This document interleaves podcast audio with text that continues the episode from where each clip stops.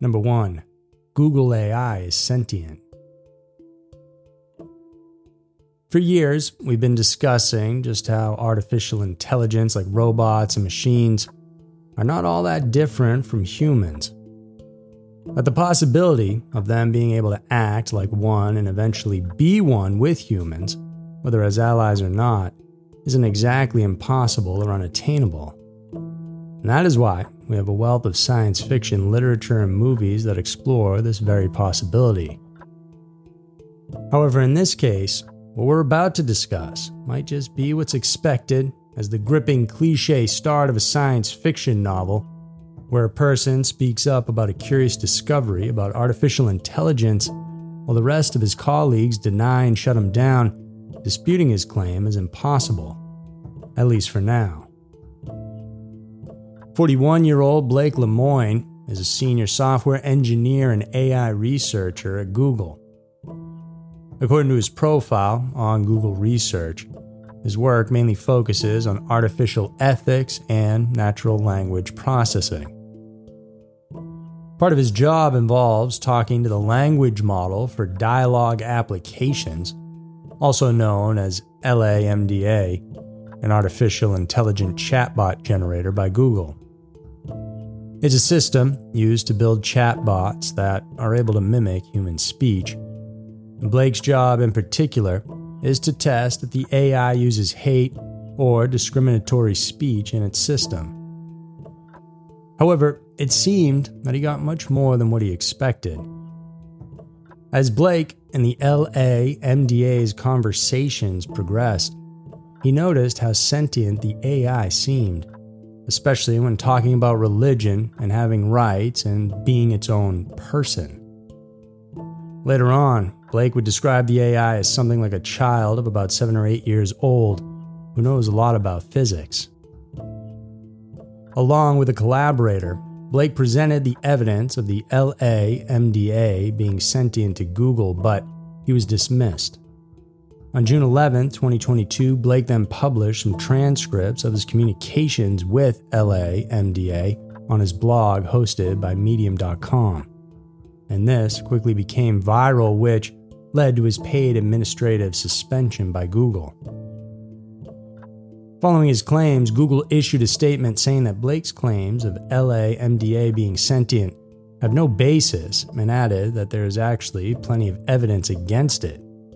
They even further explain that the LAMDA may feel like it's sentient because of the advancements in the way the AI functions, most likely because of the development in pattern recognition and the trillion words it consumes over the internet. According to several reports, Blake's claims about sentient AI isn't the first and only, as similar claims by other technologists have also been made public in the past. However, most AI experts are still agreeing on one thing that it may still take a few more decades before we can expect and encounter an actual sentient AI. Stanford researcher for Institute for Human Centered AI and director for Digital Economy Lab, Eric Brynjolfsson, said on his Twitter that what Blake claimed with the LAMDA is no different from a dog reacting to hearing a voice in a gramophone and thinking it belonged to its master, who was inside the device. He also added that it's normal for people to react the same way Blake did, thinking that sentience and human consciousness are present in things that aren't. It's a way of anthropomorphizing things as a means of socializing. Despite all this, the tech world is still abuzz with this intriguing news. If something man made can actually be designed to act and think as human like as possible, then it's only understandable that people will wonder just how this will affect our lives and our future. Number two, Riverdale star murders mom. In an ideal world, there's a clear line that is drawn between fiction and reality, separating the two. However, there are moments when this line is blurred, like when things that seem to happen only in fiction are adapted to real life. For this true story, though, what's disturbing is that both in reality and in fiction, With the character he played, the person involved committed crimes that resulted in tragic deaths. Ryan Grantham started acting when he was just nine years old. And in 2019, he was featured in an episode of the television series Riverdale. He played a character named Jeffrey Augustine, who killed the main character's father when he hit him with a car. Jeffrey took off and admitted his crime to his own father, who then took the blame and faced the consequences. In real life, 24 year old Ryan, who lived in a townhouse in Squamish, which is on the northern part of Vancouver in British Columbia, Canada, had been having struggles within himself. For months, he was suffering from anxiety and intense clinical depression. Apparently, he was also having thoughts of committing suicide or performing acts of violence.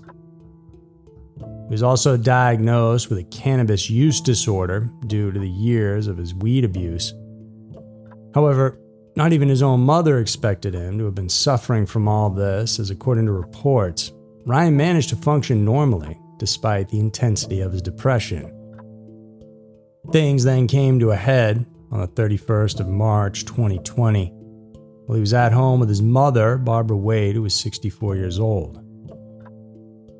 Just a few months before, he had purchased a new gun, and to those who knew him, it may not have seemed odd as Ryan was a known gun enthusiast and was even a former member of a gun club. But none of them realized that he had something sinister in mind when he made this new purchase. Ryan loaded and unloaded his 22 caliber rifle as if considering his actions. He even sat on the stairs for about a half hour, still somewhat pensive about what he was about to do next.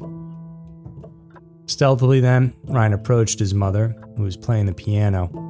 He raised the rifle up to the back of her head and he pulled the trigger. Barbara died immediately on the spot. Ryan planned to do something else the next day, but spent the night drowning himself in alcohol and weed while making Molotov cocktails. Before he left their house the next day, he lit candles around the body of his mother before setting off to fulfill his next plan to kill the Prime Minister, Justin Trudeau. After a couple hours of driving, he reached Hope, British Columbia, before deciding to turn back and change his plans. And he instead planned to commit mass violence elsewhere.